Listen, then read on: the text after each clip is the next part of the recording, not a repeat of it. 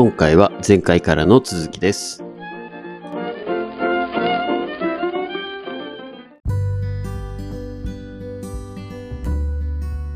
まあ、基本やっぱ不動産開発が整ってから有価証券なんですよね。ね、この前言ってましたもんね。アフリカとかまさしくね、そういうところですよっていう。そう。で、それってやっぱり、まあ、直接金融、間接金融の話にも関わってくるんですけど、まあ、間接金融ってね、ご存知の通り銀行がうん資金を、資金を供給する。はいはい。で、直接金融っていうのは証券会社が、えー資金を供給するっていう、まあ、その担い手と、えー資金を出して、えー供給サイドが全然違いますよって話なんですけどうん。だから、なんか、日本だってそうやったし、にその、僕も野村で学んだことは、あ野村ってはいはいそこまで、こう、ポジションが昔はなかったんやな。要は証券会社って虐げられてきたんやなっていうのを学んだんですよね。うーん。あ、そうなんですね。そう。やっぱり財閥系って言われる、その三菱、うん三井、うん住友、うんうん。まあ銀行がもあったじゃないですか、昔。まあ今合併してますけども。はいはい。で、彼らがやっぱり財閥として力を持っていて、で、銀行を持っていたら、まあね、そのさ、他に通じるその産業商商社だったりとか、うんうんうん不動産もそうですし、まあそういう財閥で、まあグループで財を築くっていう。流れだった。で、そこから証券会社とか、要は有価証券株式っていうのも出てきて、うん。まあ、要は野蛮な人たちがやる仕事だったんで、証券会社って。なるほどね。うん。だからそもそもこの成り立ちが全然違うし、うん。で、野村は独立系でこうずっと証券会社を持たずに、あえーはいはい銀行をも、銀行を持たずに証券会社だけでやってきたから。だから独立系で強い、まあ言ったら最大の証券会社って言われてるんですよね。で、独独立系ってもうもはや、まあ一応野村と、まあ大和もギリギリかな。ですけど、まあ三菱で言うと、まあ金融危機の時にモルガン・スタンレーを買収してね。えー UFJ の資金供給を受けて、要は銀行と証券が連動した銀証一体でサービスを提供するっていうことをやっていると。ただ、まあそれ銀行と証券会社分けなあかんよねっていう規制とか法律がもちろんあるんで、アメリカだとこれはきついんですけども。まあそういうこう歴史的な背景とか、なんでそうなったかっていうのをこう見ていくと、まあその国の先の成り立ちじゃないけど、どういうその金の流れ、金融の流れができてきて、今のこの国が形作られているかみたいなのが、なんかね、つながるんですよね。なるほど。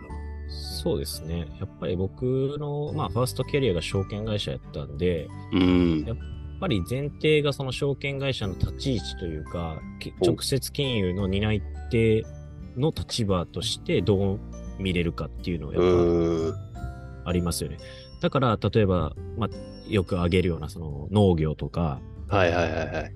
言ったらまあ、まあ、JA さん、まあ、農林中金ですよね。うんうんうんの農林中金が基本は JA じゃないですか。だから、農林中金って銀行じゃないですか、言って。うん。うん。だから銀行的なその視点でしか、やっぱりビジネスになってないはずなんですよ。うーん。なるほど。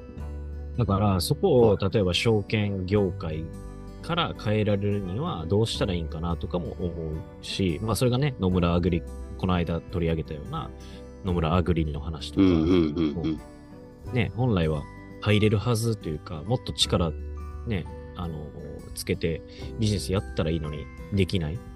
はいはい。多分、牙城がでかいっていうのは銀行がやっぱり優位というか、なるほどね。うん。そう。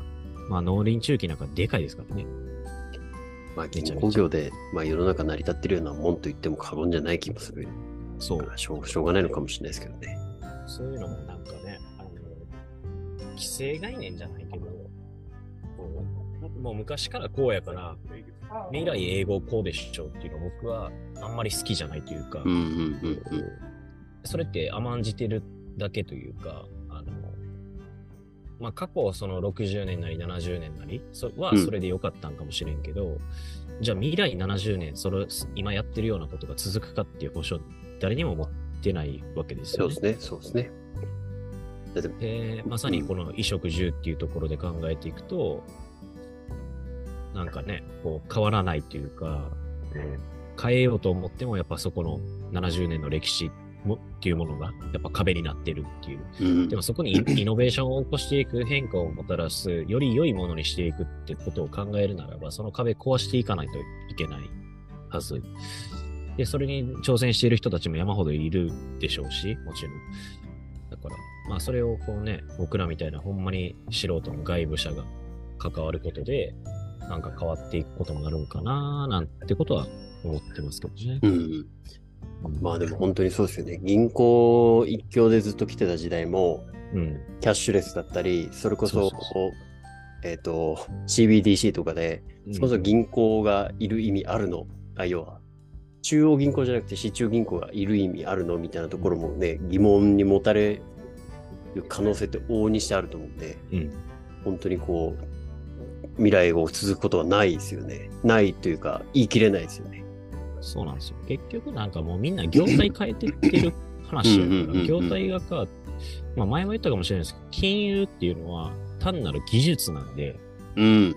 確かに。そのテそのテクニックの部分がよりこう変わってって、今やったら例えばフィンテック、今やったら、はいはい。えーそのデジタル通貨っていうそのテクニック、テクノロジーが変わっていってるだけやから、うんうんうんうん。根本的なものは変わってないんですよ。ただ、そねその見え方、テクノロジーが進化することによって、金融っていうものが、こう、より違う分野というか、違う次元になっているだけ。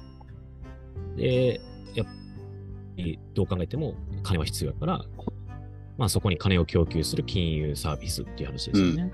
うん、うんいやー、なんか、グッドニューからうんフィリピン行って、で、フィリピンから金融の話になって。はい。すみませんね。なんか、いつもあちこち話飛んで。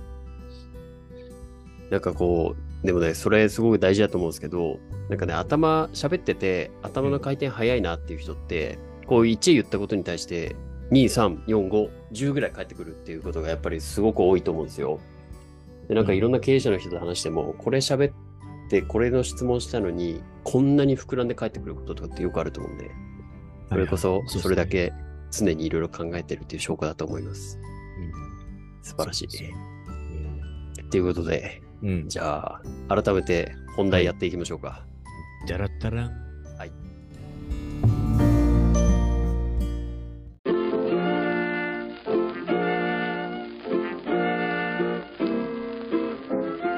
次回に続きます。